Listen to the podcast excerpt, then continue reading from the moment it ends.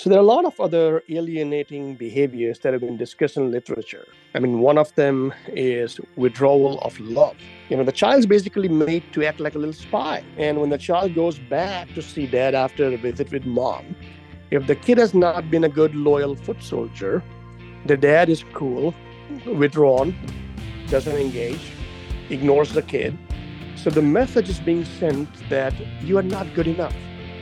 You failed we are in a mini series on the hard but important topic of parental alienation. Thanks for joining us. I'm your host, Chris Pohlod, DO, a pediatrician with special interest in divorce, trauma, resilience, and a Bible nerd. I created Little Pieces Club to help build resilience as families navigate separation. I'm happy to announce two new books. For people getting ready for marriage, especially young adults from divorce, we have Preparing for Marriage with Science and Scripture and for couples in trouble, we have Marriage Rescue with Science and Scripture. Both are life restoring, relationship building, 40 day devotional meditations rooted in Little Pieces Club knowledge base. They are gentle, no judgment zones. Just search for me on Amazon. That's Chris Pohlod, P O H L O D, and you will find them. For the pod this week, we have a great guest, attorney Ashish Joshi. If you missed episode 54 with Dr. Alan Blotcky, PhD, you might want to go back and check it out for the psychological basis of parental alienation. This week we focus on the legal aspects of alienation.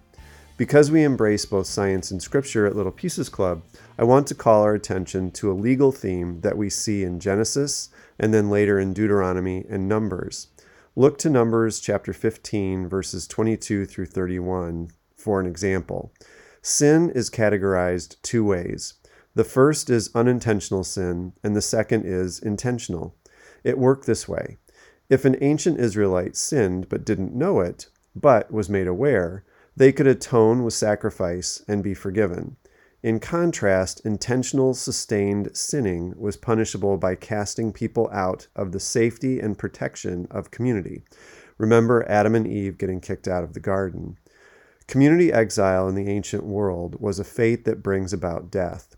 Sometimes parents unintentionally leak negativity from pain and incomplete grief, and they don't realize how badly it impacts their children.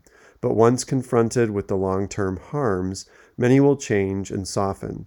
But others continue a pattern of sustained behavior that forces children to reject a parent. This severely impacts long term well being in adult relationships. Matthew recorded a stern warning that applies here. If anyone causes one of these little ones who believe in me to stumble, it would be better for them to have a large millstone hung around their neck and to be drowned in the depths of the sea. Translation I believe the spiritual stakes are quite high in alienation, and I'll expand on this in an upcoming episode. While this information informs parents, it may challenge you as well. Remember, we are doing this to help make sure children thrive after divorce. So just meditate on the scripture as we tune into the wisdom and practical advice from our guest today. Welcome to the podcast, everyone. Uh, I am introducing today um, Ashish Joshi. Joshi, I apologize. Uh, he's a trial lawyer, uh, owner of the law firm uh, Joshi Attorneys and Counselors, and he practices and specializes in cases involving uh, the intersection of family law, behavioral science, and international law, and specifically parental alienation. Uh, we'll get into his background uh, very, very quickly, I think. And he's been admitted to practice law in Michigan, New York, DC, and India, and also cases across the United States. And so, with both domestic and international experience, I just can't wait to get into his knowledge base for you guys. But first, before we do that, man, how did you get into this work? Uh, can you um, just talk a little bit about your story before we get into the to the information today? Sure. Uh, well, first of all, it's a pleasure to be here with you, Chris. So thank you for the opportunity. Of course. Um, I got into the field of alienation through criminal defense. I used to do cases uh, involving false allegations of abuse uh, where a parent was accused of either physical abuse or sexual abuse of a child.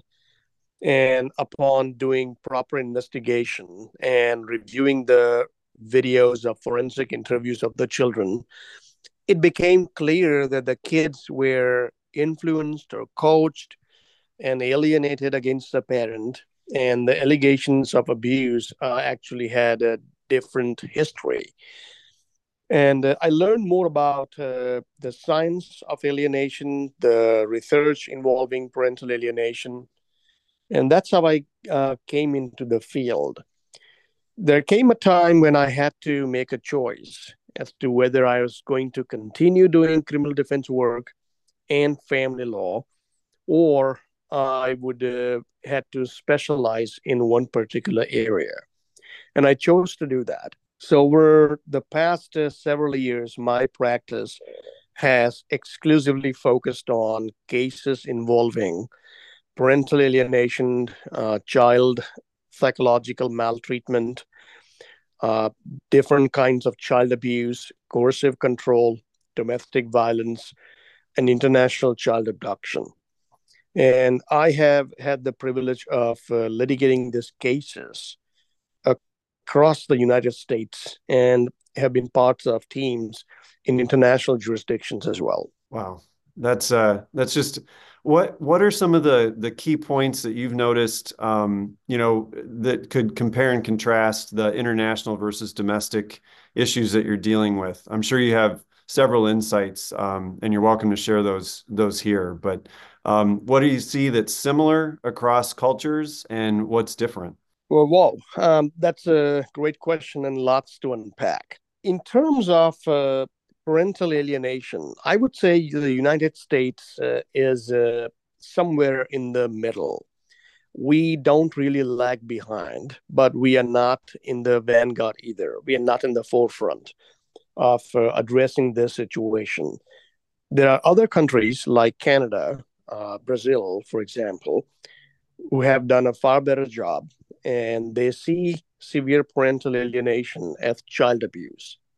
Some countries have made it uh, into a crime or a criminal act as well to alienate a child.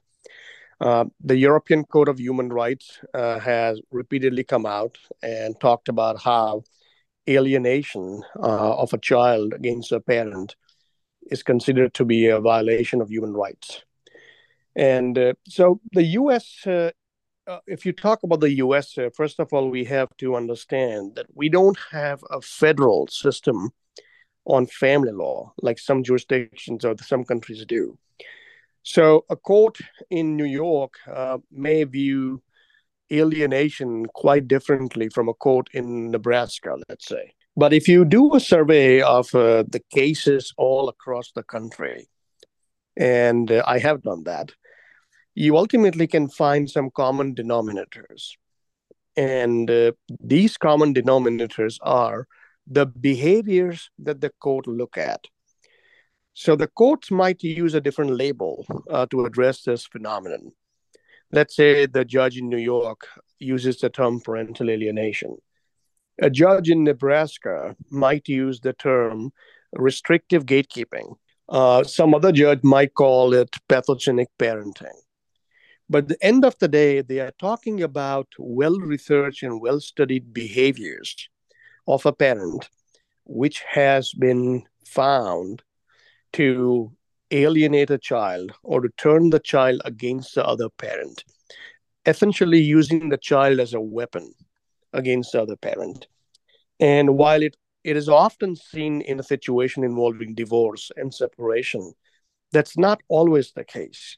You could have a situation involving alienation in an intact family, uh, but that's rarely seen because that that doesn't really get into the court so to speak. I was going to ask you about that because as I walk with families before divorce, after divorce, um, and have experienced, um, you know, uh, some things, um, it just it seems likely to me that at least some of the foundational behaviors passive aggressiveness and otherwise and leaking of negative feelings that this process could happen long before a divorce gets started. So I, it seems like you might kind of have picked up on that but it's difficult um, to kind of quantify because those families don't necessarily hit the system and you don't know how long that's been at play. Is that similar to what you've picked up on with some of the cases you've worked on? Absolutely. And uh, you know, for your audience, I would uh, like to recommend a couple of books, if I may. Please. Uh, so, one of the great books uh, in this area is Divorce Poison by Dr. Richard Warshak. Uh, another good book is The High Conflict Custody Battle by Amy Baker, uh, Michael Bone, and Brian Ludmer. Mm-hmm. Um, Amy Baker also, by the way, recently came out with a brand new book called uh, Parenting Under Fire.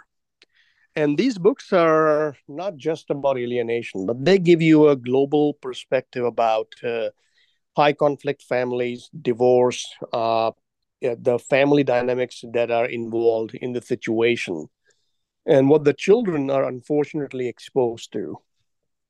And when talking about alienation, it would be helpful to realize that there is a massive amount of misinformation and what I call disinformation out there on the internet and social media about alienation.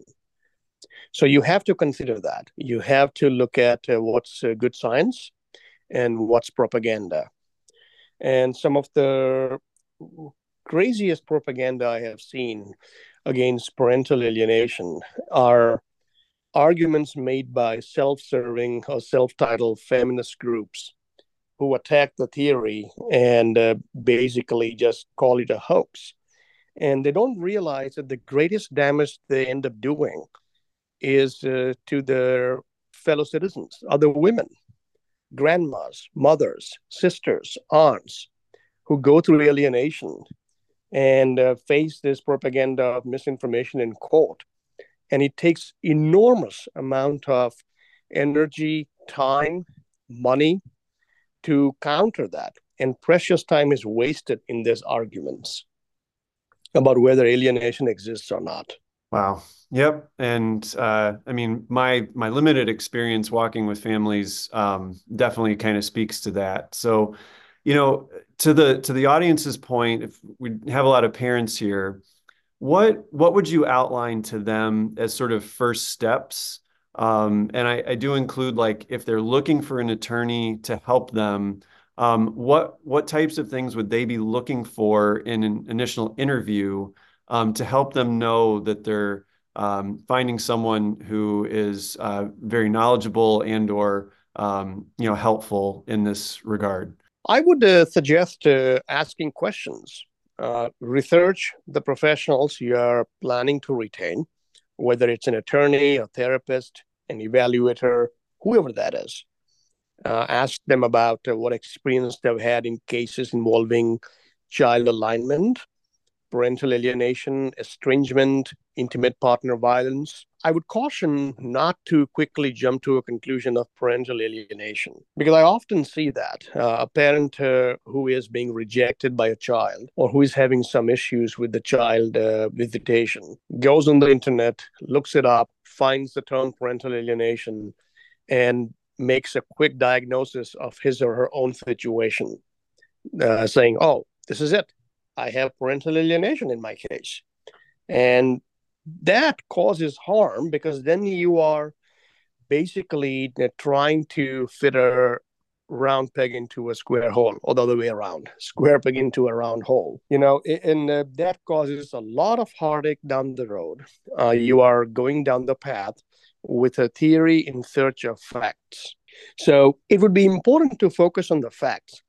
Are you having trouble with your child?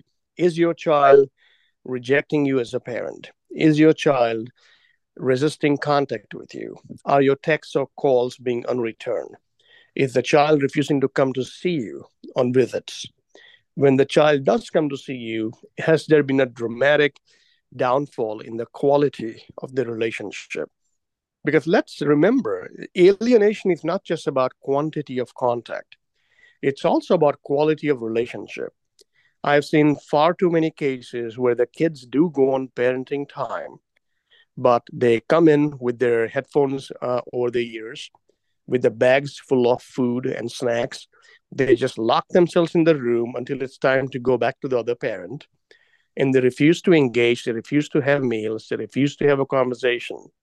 It's just basically checking a box so that the favorite parent doesn't get into trouble with the court. And the judges and some other professionals, including the lawyers, often just make a mistake of uh, saying, well, you do see the kids, kids do come to see you, so it can't be alienation. And that's not what alienation is about. So it's about quantity and quality of relationship. So you decide that, okay, fine, we do have a problem. But that's just the first step. Then comes a critical step of determining why. Why is the child rejecting the parent or resisting contact with the parent? Has the parent been abusive? Has the parent has uh, demonstrated significantly deficient parenting style? Does the child have other complicated issues uh, such as autism, Asperger's, any other disability? Uh, is one parent's child dramatically opposite to the other parent uh, parenting style? Are there issues involving alcoholism, neglect, and all of that? So you consider them and you basically uh, start building hypothesis as to what this could be and look for evidence to support or counter a particular hypothesis. If it's an evaluation in a forensic sense, you would try to disprove a hypothesis. But you need to do that factual investigation early on. And then, when it becomes clear that the child is be, being influenced by the other parent, by, let's say, obtaining the text messages between the favorite parent and the child, or the child makes statements to someone that, well, mom told me that uh, you are an abusive father, or dad told me that you are a deadbeat mom. You know, that it's clear that the other parent is denigrating the other parent in front of the child then you start looking at a situation which could really be alienating behaviors. And if that's the case, then the, it is absolutely critical that you try to get early intervention. Because early intervention, Chris, solves lots of problems. Not every case of alienation involves a malicious parent who is out to just destroy the child and the other parent. I mean, sometimes people make bad judgment calls. They're in a conflict, they're caught in a really toxic situations, they make uh, poor parenting decisions. And when they are provided with psychoeducational tools and literature, they realize that what they are doing is going to cause their child long term negative consequences. And when some parents realize that, they change and they stop their behavior. So early intervention is the key. So how would you like how do you visualize and how has it gone for clients that you've served? Um, how does that early intervention take shape? What does it look like? What would a parent expect if that were kind of uh, put in place? Well, early intervention could take form of, uh, let's say, psychoeducational counseling sessions where there is joint counseling for the mom and dad, sometimes involving children, sometimes not, depending on the case and ages of the children. And uh, the therapist or the counselor explains to them what is meant by alienation, estrangement, how to have healthy boundaries between parents and children. Let's say you have a situation where one's uh, one spouse cheated on another, and there's a lot of grief, a lot of anger, a lot of uh, frustration there. It still doesn't give you an excuse to expose young children to the situation and say, well, here's what your mom did. Here's what your dad did. He cheated on me. He slept with someone. He destroyed this family. He's the reason why we are not going to be together and all of those things because you still need to maintain boundaries with the kids. Uh, of course, it's all very specific as to a family and age of the child and what's going on, mm-hmm. but things like that.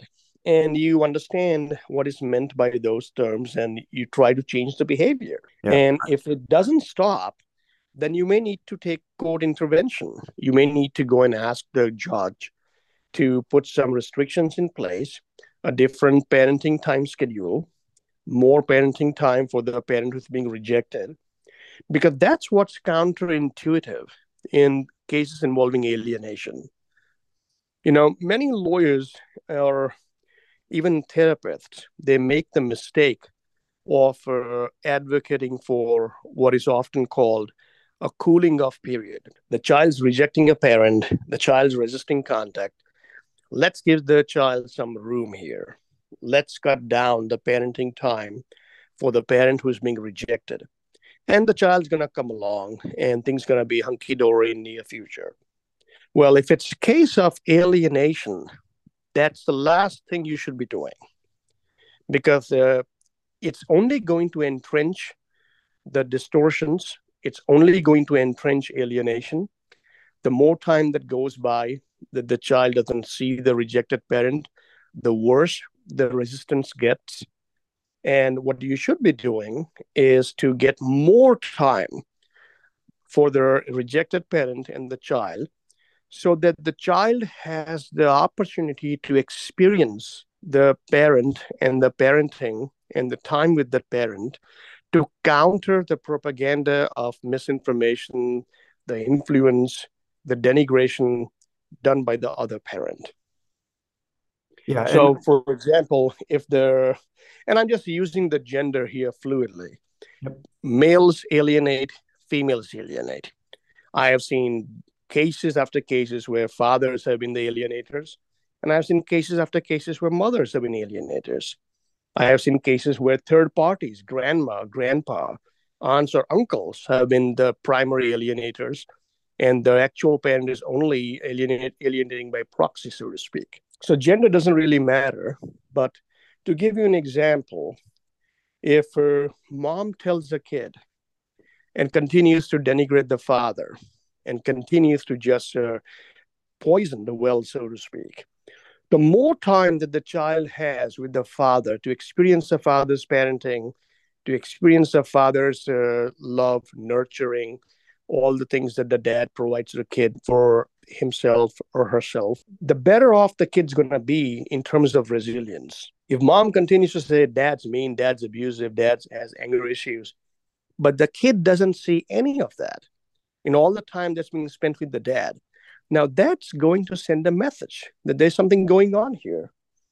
I mean, sometimes it leads to you know cognitive dissonance in the child through the child's unable to match the what has been told or what the child believes compared to the actual experience that the child's having. And you often see the kids struggle with that loyalty bind, especially if they are young.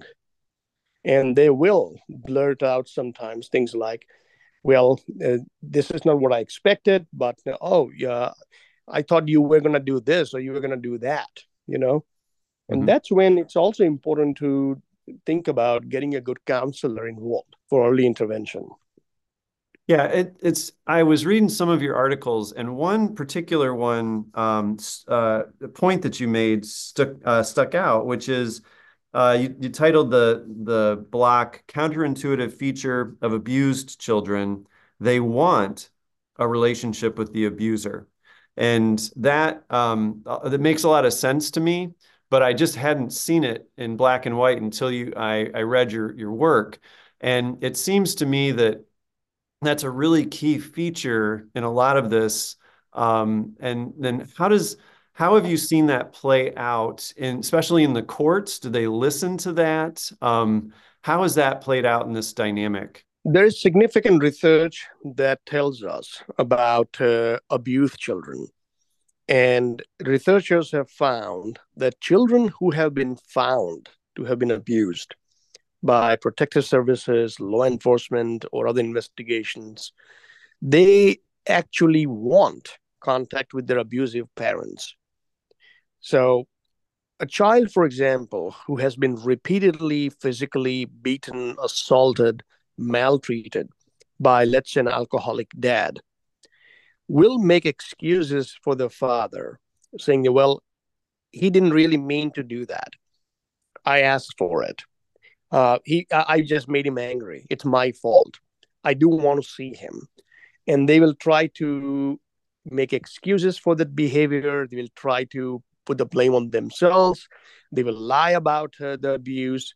They will make every effort in the book to continue to contact the parent despite being abused. Alienation, at least severe alienation cases, I'm not talking about mild, but severe, the child will want absolutely no contact with the parent who's being rejected. They never want to see that parent again, mom or dad. They just don't want any contact, no texting, no calls. I just don't want to see you. You are just dead to me, and I want no contact whatsoever. And when you try to ask or try to investigate as to what did that parent do to deserve this level of rejection, it doesn't make sense. You get answers like, well, he or she is just mean. They don't care for me. He or she was never around. Uh, or they use borrowed terms or phrases like, oh, he's a deadbeat dad. Mom's a slut or whatnot. So these are labels that are put on people, but there are no facts to support that. So you'd find a child rejecting, let's say, a dad by saying he's a deadbeat father, he was never around, he doesn't care for us. And this is the key us. It's not me, it's us as a tribe. The other parent, the siblings, and the child form a sort of a tribe and put the parent outside of the tribe. And when you look at the evidence, you see the father being an involved parent who has uh, been a good dad, who has been very much involved in the child's life. You see the evidence of the dad coaching, let's say, little league soccer teams, baseball teams, involved parent in the school, vacations, picnics, uh, birthday parties, all of it.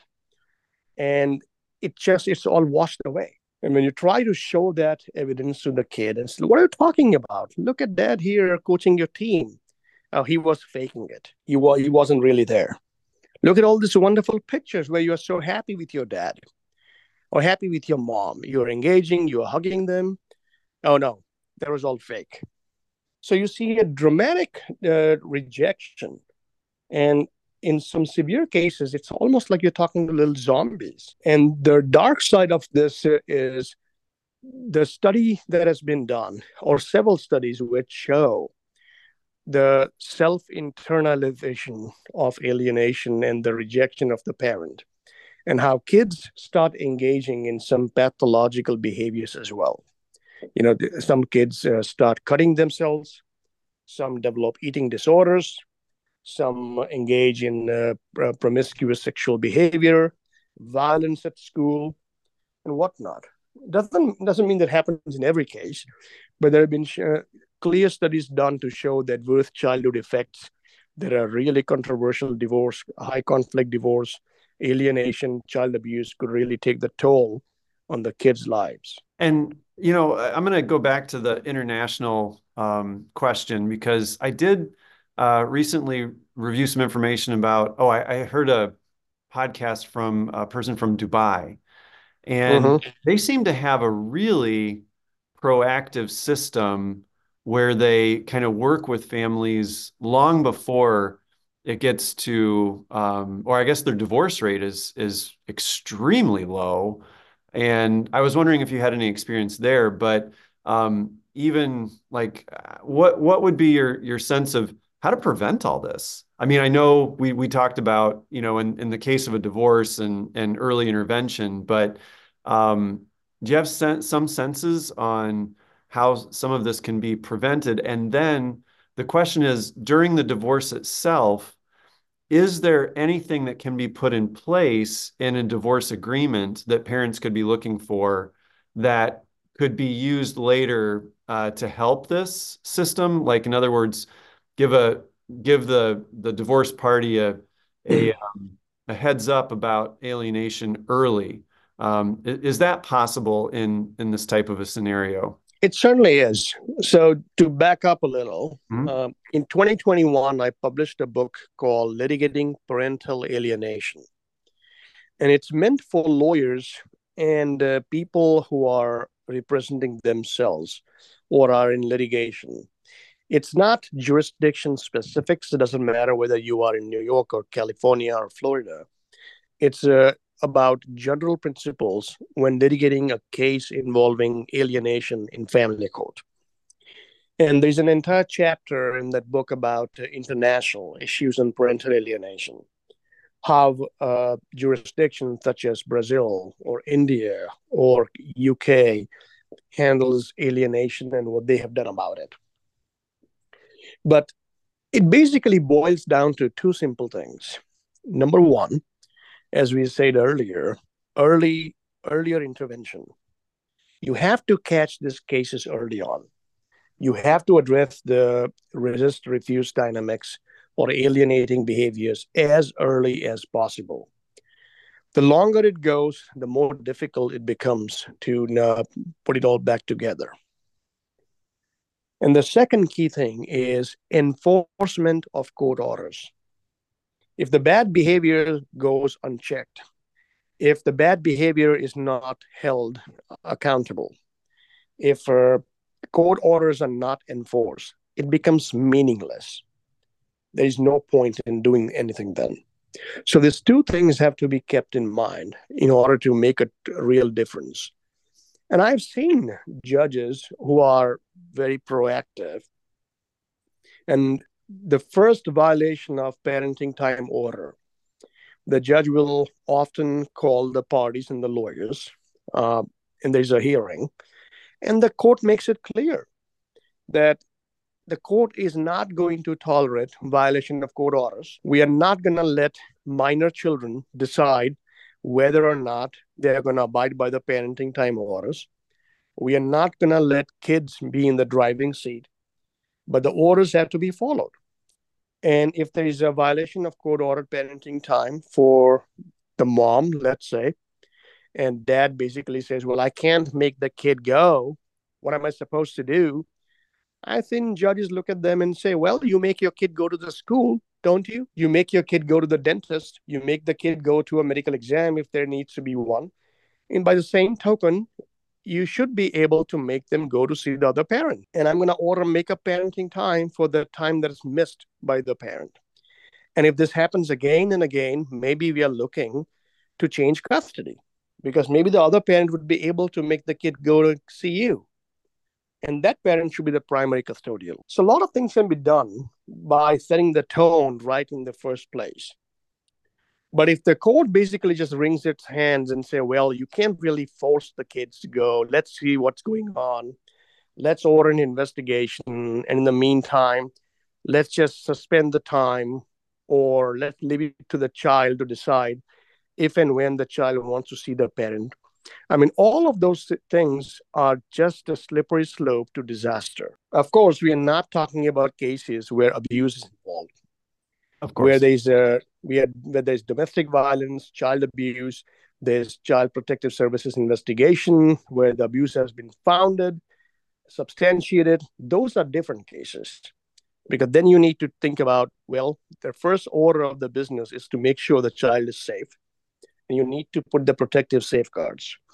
But other than that, it's it needs to be in the orders need to be enforced. There's no way around it. Yeah so like in a situation where um, a parent has actually been appropriately limited their time but say you know there's uh, weekly phone calls or even every other day phone calls with the alienating parent um, that are beyond the scope of the uh, visitation that that that seems to be uh, that would be sort of um, uh, undermining uh, that parenting time, especially if those phone calls went for a long time. Would you say? Because there, I the, with um, you know smartphones and technology and that kind of thing, it seems like there's a a big chance that that's going to be either used uh, uh, inadvertently or intentionally um, to kind of subvert some of these um,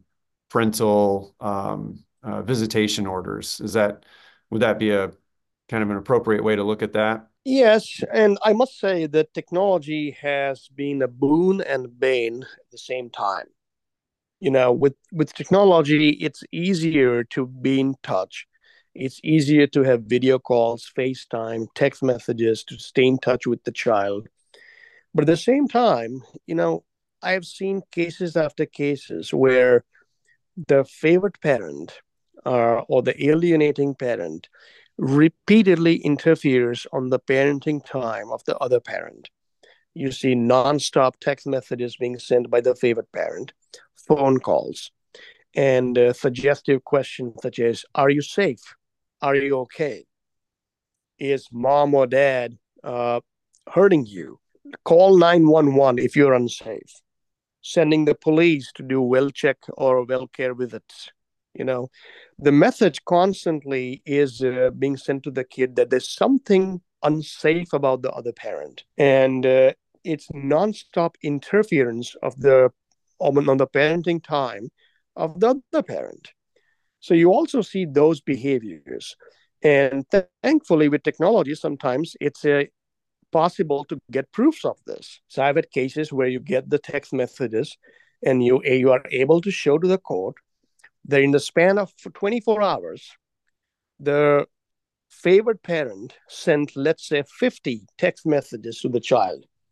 Out of those 50, 35 were asking the same question in different ways about whether a child was feeling safe. And it's nonstop interference, it's nonstop suggestible questions, which is really causing the child to engage in some sort of tribal warfare here. And it creates an enormous pressure on the kid. So there are a lot of other alienating behaviors that have been discussed in literature. I mean, one of them is withdrawal of love. So let's say dad is alienating when the child goes to see the mom, dad continues to send this text to the child about mom being unsafe. Is mom drinking? Who else is at the house? Is mom's boyfriend around? Can you look at mom's computer to see what emails she has sent out? Are there is there marijuana in the house? Is there any alcohol in the cupboards? You know the child's basically made to act like a little spy. And when the child goes back to see dad after a visit with mom if the kid has not been a good loyal foot soldier the dad is cool withdrawn doesn't engage ignores the kid. So the message is being sent that you are not good enough. You failed. You are not loyal. And often children caught in that bind will start to do anything that will earn them that love, will start to earn them that brownie loyalty points. And if that means to turn against the other parent, so be it. That is yeah. not to say that every child reacts in the same manner because children are different. And you often see, even in the same family, how alienating behaviors affect the children. I mean, the older child, for example, could be far more uh, under influence and the younger child or vice versa. It's not like one size fits all here. And and how would you um like you mentioned uh, the technology even though it's kind of a double-edged sword it does help you provide evidence.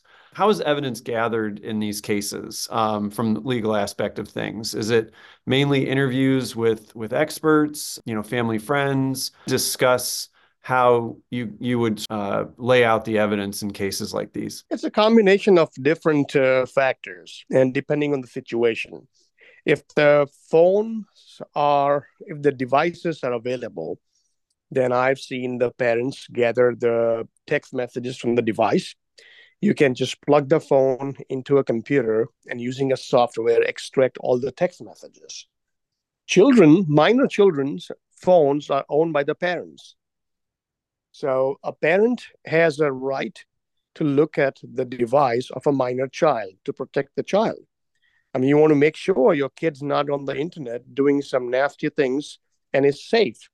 So if you are a parent, you have every right to look at the phone and see what the kid's doing.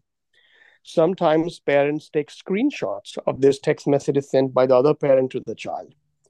On other occasions, we are able to get the phone records subpoenaed and the device is turned over to forensic examiners who can extract all the videos or pictures or text messages from the device. Uh, so there are various ways, and uh, the proofs, uh, once they're obtained, you can use them in evidence in court, or you can show them to a clinical evaluator who is undertaking, let's say, a child custody evaluation as to what's going on. Would it be appropriate for a parent, like if a child were to say something in particular, for them to keep a log. And this would be sort of, sort of, of course, outside of the awareness of the child. But you mentioned a few things like that the child said, you know, you're a deadbeat dad or something like that, that they could write that down as a quote um, and on a timeline. Would that be helpful uh, in a court setting? It would be, um, but it, I say that with uh, some caution Mm-hmm. I mean, ideally, it would be more helpful if there was a witness to this behavior, uh, either a neighbor or a friend or another family member who was there when the child blurts out this uh, painful statements about the parent who is there to witness it. Or somehow it's caught from the camera. You know in this day and age there are home security cameras. And i often see videos of children treating the parent in a horrible way. A child who is the most polite kid in the school gets straight a's very respectful treats the mom in the most despicable manner or the dad saying hateful things that are just shocking or someone could witness it. The journal, of course, could be helpful as well, but it's often seen as self serving. And the other issue that sometimes arises is that you don't want the judge to feel or believe that your client was more interested in collecting evidence than parenting the child. That where the child was with the parent, the parent was more focused on collecting evidence and helping the litigation case, but was not really focused on spending quality time with the child. So you have to use good judgment. I mean, one thing that uh, could be done is to record or somehow memorialize the incident in somewhat contemporaneous manner. So sending a message to the other parents saying, little Johnny was very inappropriate today. He made these uh, statements. He was very angry and so and so was here to witness it and i would like to talk about this with you as a parent to another parent sure let's engage in co-parenting let's talk about this with a counselor or the school counselor or a therapist and let's see what the issue is and if the other parent refuses to co-parent well that's a good evidence for the court as well then then uh, you try to do the right thing and uh, it didn't go anywhere and there are co-parenting apps that are a couple of them out there that uh, that would certainly be um, a great you know methodology to um, uh, to use. So I, I really appreciate that um, suggestion. Now, in the interest of time, I have one question that I want. It's going to uh, shift us a little bit, but it's more um, for people like me or professionals that are working with um, children and families in these situations. And that is the fact that um, the, this abuse question when it comes to parental alienation comes up. And you know myself as a pediatrician parents that are you know teachers out there and that and other friends and family with the mandated reporting statutes that are out there what what advice would you give someone like me or uh, people listening that have that mandated reporter status when it comes to parental alienation. And I say that that in one state I actually tried to make a report and they said, "Oh, this is taken care of by the courts. We don't take like uh, the Children Family Services. Um, we don't take reports of of parental alienation. That's handled by the courts."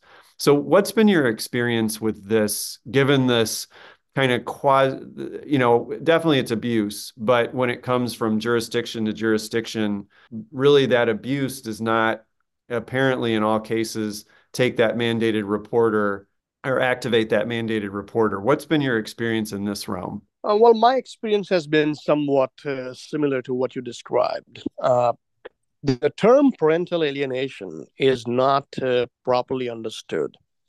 And the Child Protective Services workers call it uh, DSS, DHS, whatever the agency is. They are often trained well in the areas of physical abuse, sexual abuse, but they're not that trained well in the area of emotional or psychological maltreatment. So you probably would not get the same traction that you would expect to get in a situation where you have the child with bruises, let's say, or other evidence. Now, that being said, uh, every jurisdiction has uh, its own mandating reporting requirement. So you have to read the statute or the ordinance clearly. And if it requires you to report on a suspicion of child abuse, then you look at the definition of child abuse. And overwhelming majority of jurisdictions do have some sort of emotional abuse as part of the component. You know, it's very interesting that uh, the premier organization called APSAC, American Professional Society on the Abuse of Children, APSAC. They have a handbook on child maltreatment. And there's an entire chapter on child psychological maltreatment. And that describes some of the behaviors that are considered to be emotional abuse of a child.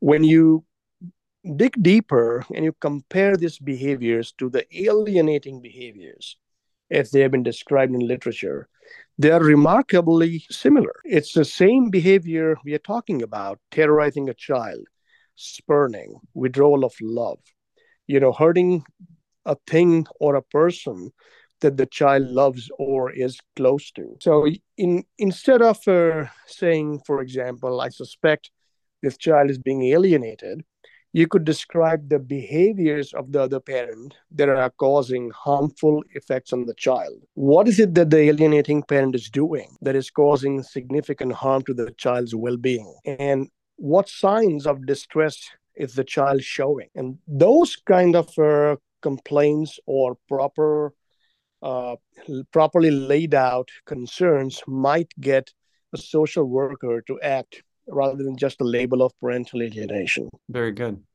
I, I, really appreciate your time. I know we're up against a bit of a, a stop, so I just want to uh, give you a moment to just uh, let uh, give me any closing comments or let the audience know any kind of summary comments that you want to make, and uh, just want to thank you uh, for the time that you've given us uh, today. Oh, thank you, Chris. this has been a pleasure. Somewhat of a sad topic, no doubt but still the only thing i would tell your audience is to be careful about where they source their information from. Websites uh, internet uh, has a lot of material about alienation. You have to be judicious about where you are getting your information from. There are good articles which are peer reviewed published by let's say american psychological association in their journals the american bar association in their journals the afcc as an organization has a journal which also contains lots of materials as well. And there's lots of uh, literature out there on alienation, anti alienation, and whatnot. But the end of the day, what you are, what you should be concerned about and what you should pay attention to are the behaviors of the parent. Whether the behavior is causing harm to the child and the child's relationship with other parent. And if so, how can you contain and stop that behavior? But that's ultimately what brings it to the court's attention. And I have seen judge after judge basically just saying, I'm not interested in highfalutin science. I'm not interested in a battle of experts. My job here is not to decide whether a theory of parental alienation is absolutely scientific and whatnot. My job here is to protect the child. I'm going to ensure that this child has a decent, normal, healthy relationship with each of its parents. And unless there are signs of abuse or evidence of other maltreatment, the child has a right to be with both parents. And we are going to intervene and do whatever is necessary. And that's when it starts making a difference. That's great. I appreciate that perspective quite a bit. Well, thank you. Um, it's been wonderful spending time with you, and I just wish you the best in all the great work that you're doing. Have a great uh, day. Thank you, Chris. I hope you gained some great knowledge from today's podcast. Now, as I do every week, I will close us in prayer. Lord Heavenly Father, I am so thankful for our brother Ashish Joshi. He is doing such amazing work for the children of your kingdom, Lord, and so many others. I just pray your protection over him uh, so that he can continue to do his good work and that he continues to grow in wisdom and practical advice uh, for all those that he serves. And for those listening, Lord, I just pray that this information is challenging and also encouraging and inspiring so that they can either realize the circumstances that they're in and have now uh, more practical steps to take action uh, to protect themselves, to protect their children, of course, um, and to mitigate the effects of parental alienation.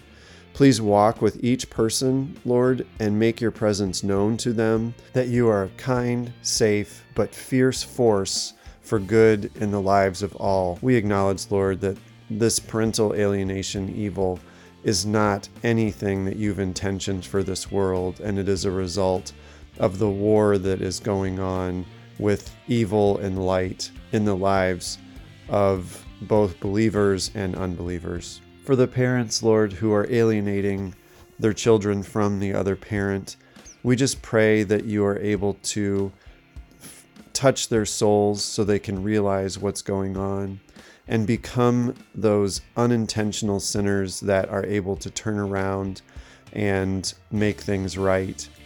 And for the intentional sinners, we also pray that they will eventually be uh, forgiven and um, find you, Lord, and that they can rely on you and ask for your presence, Lord. And just be with us in this week. Um, let this information saturate our hearts and minds as we move forward and try to mitigate this, um, these terrible effects of parental alienation um, so that children can grow up and rely on the fact that they can have strong relationships um, and learn from you and live out the greatest blessings of loving you, loving themselves and others and the created world. Thank you, Lord. In Jesus' name we pray. Amen. Thanks again for joining us on our podcast, and I hope to have the next one out uh, soon. Until then, be blessed.